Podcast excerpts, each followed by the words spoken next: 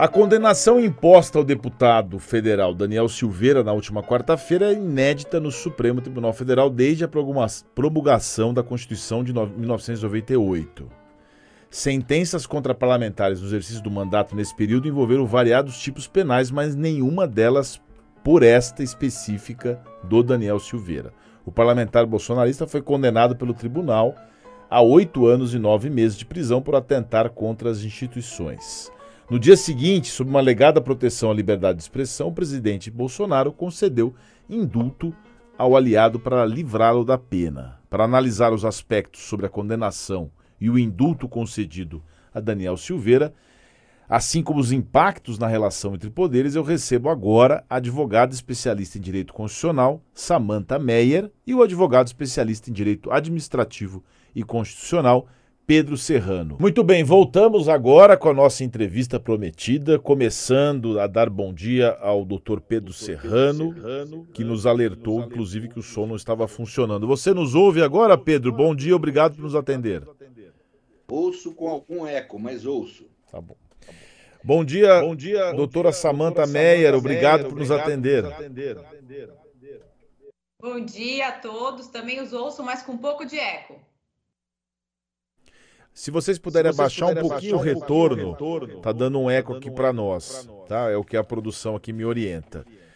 Doutora Samanta, começando com, com a senhora, vamos falar sobre o indulto, é óbvio, a decisão do Supremo que condenou o deputado. Do ponto de vista constitucional e legal, a decisão do Supremo está correta? E o indulto também? Bom, bom dia. Uh, na minha opinião, a decisão do Supremo não está correta. É, no seguinte sentido, não estou aqui defendendo o conteúdo da fala do deputado Daniel ou não.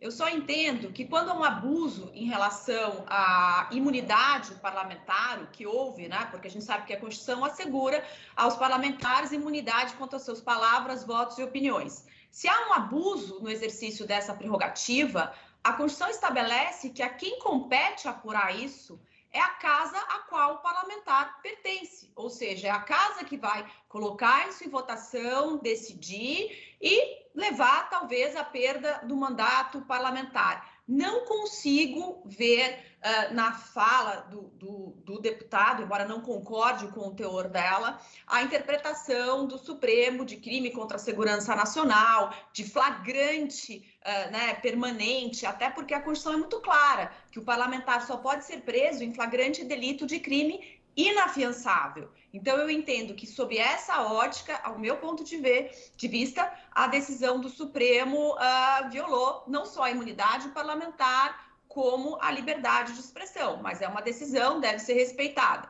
Quanto à questão, mas não acho que está em, em acordo com a Constituição, porque essa competência deveria e é pela Constituição da casa a qual o parlamentar pertence.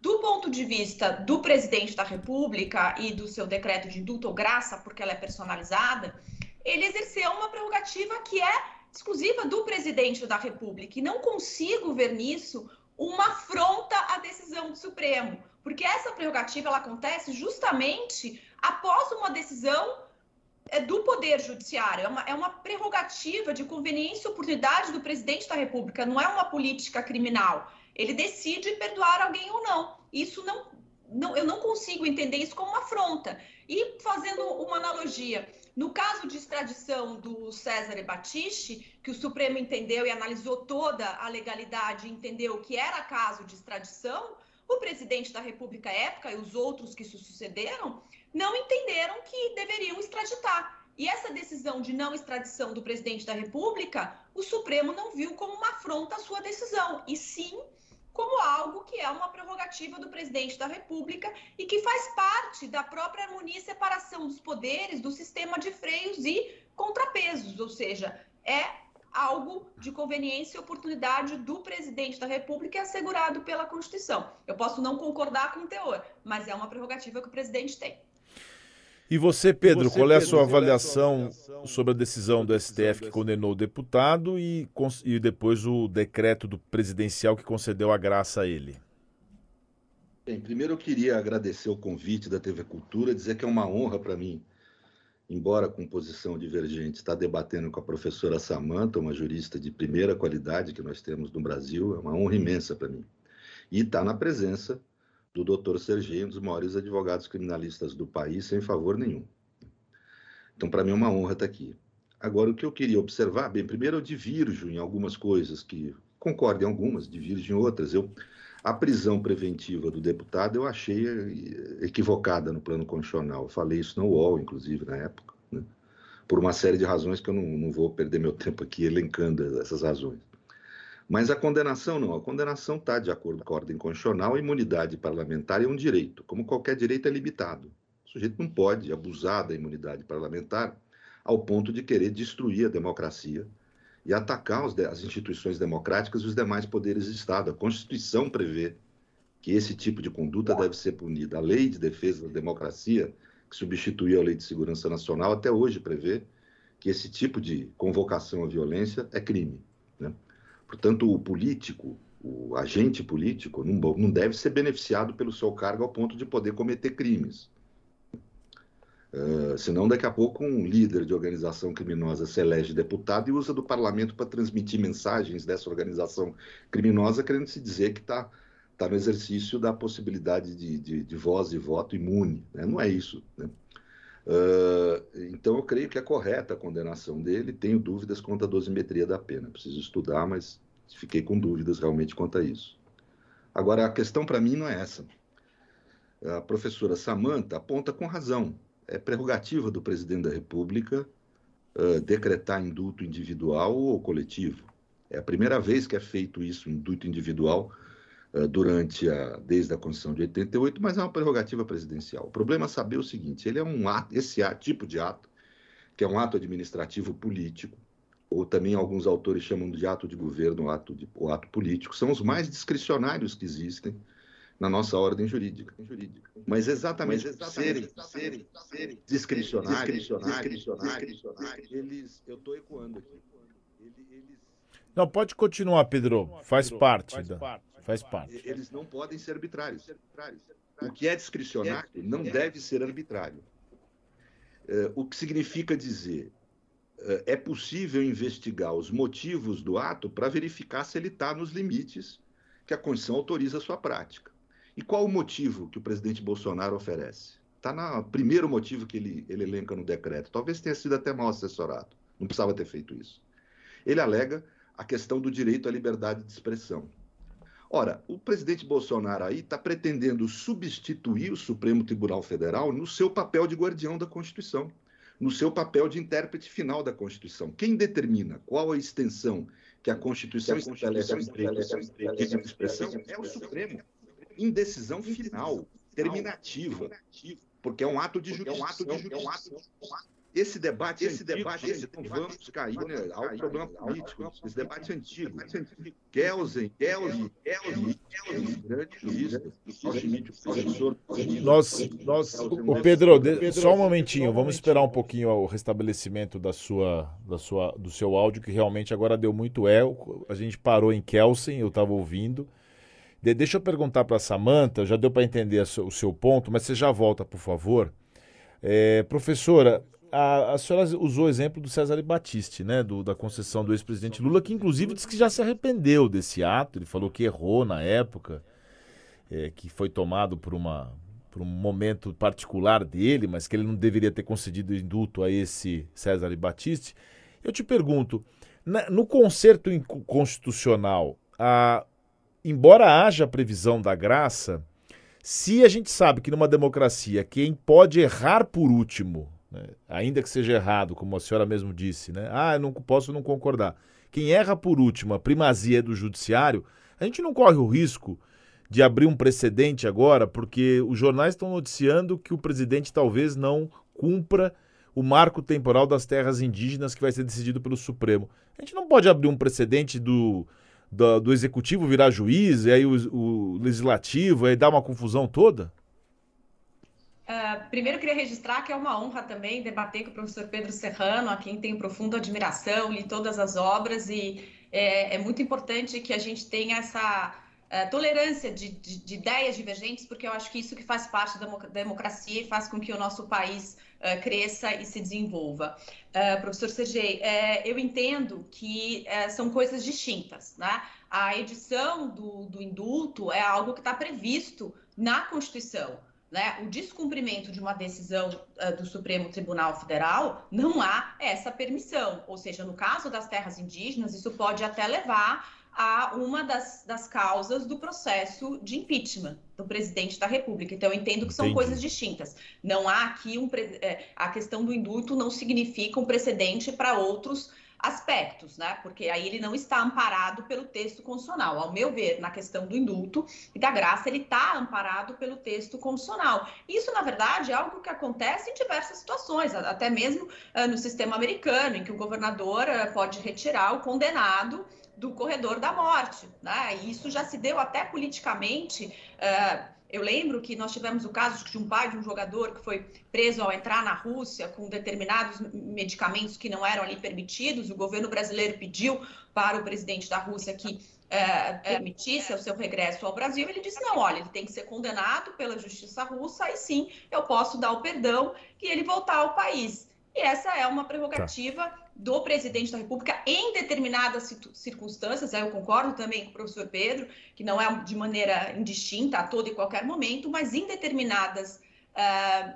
circunstâncias que uh, ele conceda isso, entendendo que, de alguma forma, essa decisão uh, do Supremo Tribunal Federal ou de qualquer outro órgão do Poder Judiciário violou princípios uh, estruturais do texto da Constituição. Ele coloca aqui como a liberdade de expressão, e eu acho que, na verdade, nenhum direito é absoluto, nem mesmo a liberdade de expressão. Eu só entendo que a forma e, e, o órgão que puniu o parlamentar não era o órgão adequado. Segundo a Constituição, esse julgamento e essa punição teria que ser feita pela casa a qual ele pertence, porque é isso que está disposto na Constituição. E todos nós, o Supremo, o Executivo o Legislativo, temos que cumprir o que está na Constituição, porque ela que estabelece as regras do jogo. Se nós não estamos contentes com essa Constituição, temos que mudá-la. Mas no momento, as regras do jogo, ao meu ver, são essas. Reformulando então, agora Pedro, Pedro Serrano, é, ao invés de eu usar o exemplo das terras indígenas, do marco temporal, também é aventada a possibilidade de concessão de graça para o deputado Roberto Jefferson, enfim, parece que o presidente estaria pensando nisso. E nesse aspecto, seria precedente, seria um precedente perigoso ou teria que ou ele poderia ter esse ato é, sem qualquer tipo de critério e a professora tem razão, tem que mudar a Constituição? Não, eu creio que na realidade, o problema não é o conteúdo do ato. O presidente da República pode indultar pessoas condenadas, indultar no plano pessoal ou coletivo, né? graça ou indulto. Né? Ele pode conceder esse benefício como um ato político. O que ele não pode fazer é usar desse tipo de instituto constitucional para uh, eh, querer exercer funções que são próprias do Supremo. Ele está, na realidade, quando faz isso, extinguindo a função do Supremo e passando a ser um imperador, não um presidente da República né? porque ele passa a concentrar funções judiciais e funções administrativas. Isso não é aceito em lugar nenhum do mundo. Né? Uh, o debate quanto ao, a eventualmente o chefe do executivo ser o guardião da Constituição, que Schmitt defendia, foi soterrado com o nazismo. Né? Porque isso é um traço, é uma forma de gestão nazista do Estado. Nós temos que entender que é quando você propõe que o guardião da Constituição, aquele que interpreta de forma definitiva e terminativamente a interpretação do direito de livre expressão.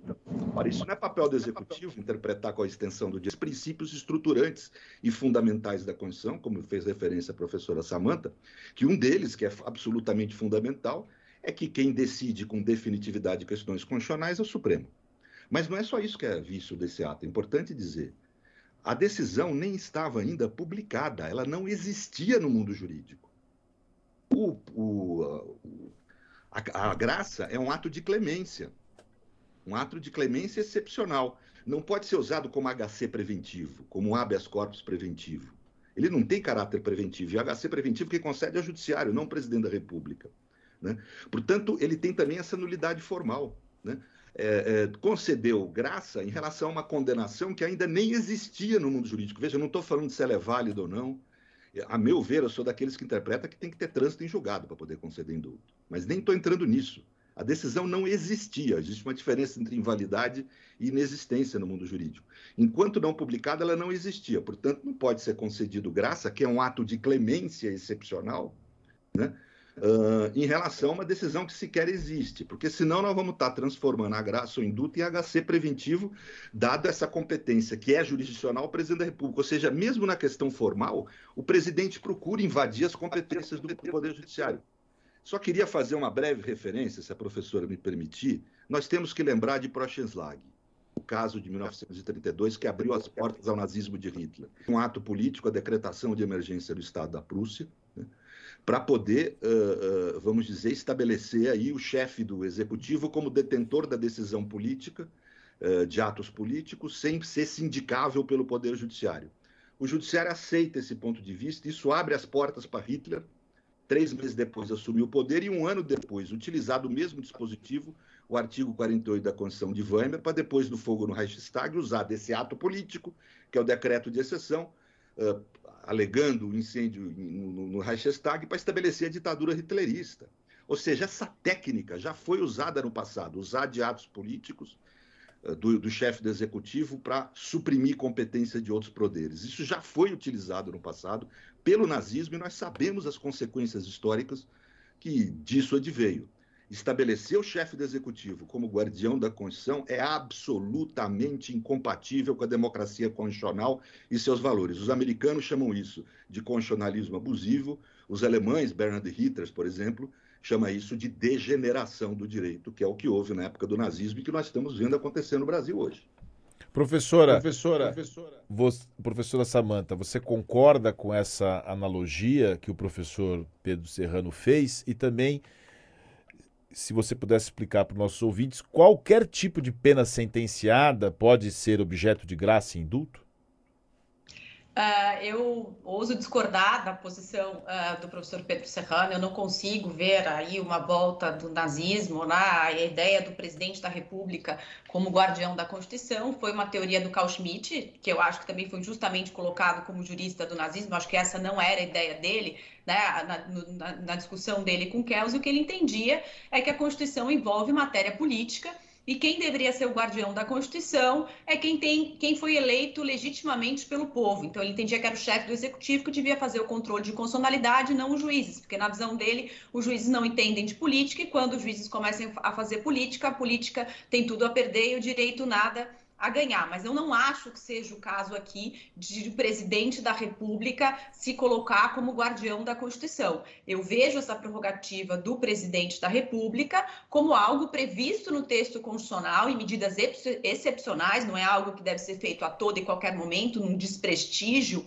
à atuação do Poder Judiciário, mas como um sistema de freios e contrapesos, porque na verdade a gente também precisa de mecanismos para o controle do poder judiciário, porque os poderes são harmônicos, independentes em si, mas na nosso jogo democrático, um poder controla o outro. E quem controla os excessos do Supremo Tribunal Federal? Porque todos nós somos passíveis de erros, inclusive os ministros do Supremo Tribunal Federal. Então, eu entendo que, nesse sentido, o decreto do indulto e da graça concedida pelo presidente da República foi no sentido de resguardar essa questão da imunidade parlamentar e do órgão adequado para o julgamento do parlamentar, que, ao meu ver, né, ele não deve ficar impune, mas deve ser feito na casa estabelecida pela Constituição, que é o parlamento. Não vou discutir aqui que, que muitas vezes o Congresso Nacional não age né, como estabelece a Constituição. Mas também não acho que isso legitima o Supremo Tribunal Federal a avançar em searas que não lhe foram conferidas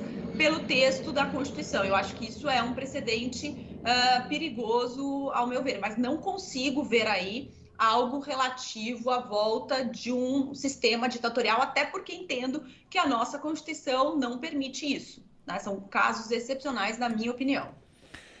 Nós estamos ao vivo com os, com os ilustres juristas Pedro Serrano e Samanta Meyer aqui no debate no Oito em Ponto mas nós temos uma limitação de horário. Então eu vou pedir para os convidados que agora, em um minuto, começando pelo Pedro Serrano, façam aí suas considerações finais sobre as consequências disso para a nação, se a situação vai entrar, muita gente preocupado com uma, né, preocupado com uma, uma reação dos poderes, como é que o Supremo vai se comportar, é sua, quais são as avaliações nesse momento de toda essa discussão? Começando com você, Pedro, por favor. Bem, é, desculpe, mas o que eu falei que ele se coloca como guardião da Constituição está nos fundamentos do decreto. Ele fala que, que, que faz o decreto para defender o direito à livre expressão. O Bolsonaro fala isso no decreto, escreve isso no decreto. Ora, isso significa que ele está se julgando o intérprete final da Constituição. A professora Samanta falou que cabe ao presidente da República corrigir erros do judiciário, ou que no sistema de freios e contrapeso deve haver correção de erros do judiciário. Na realidade, não. Num sistema democrático constitucional, é o judiciário que erra por último. Alguém tem que de decidir por último. Por que, que é o judiciário? Porque é um órgão não político, são técnicos que interpretam a Constituição. E é, alguém tem que decidir por último. Num sistema democrático constitucional, é a Corte de Constitucional quem decide por último. O que o presidente está procurando fazer é ele ser o guardião da Constituição. E me desculpem, isso evoca a teoria de Schmitt, que era uma teoria que queria colocar o poder político acima dos direitos da Constituição, uma teoria, portanto, autoritária. O que define autoritarismo é a política estar tá acima do direito e das leis. Né?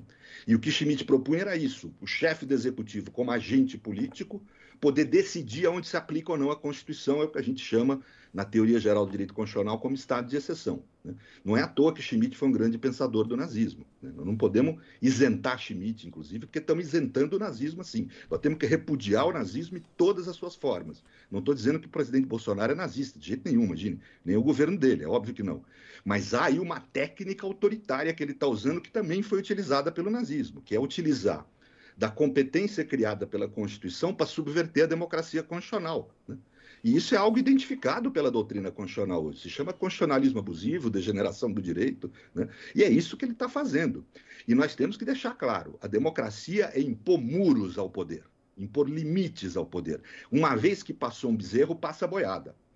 É, hoje, ele está deslegitimando o judiciário através de um ato de indulto. A função aí, na minha opinião, e aí é opinião política, não jurídica, é deslegitimar o judiciário como controlador das eleições.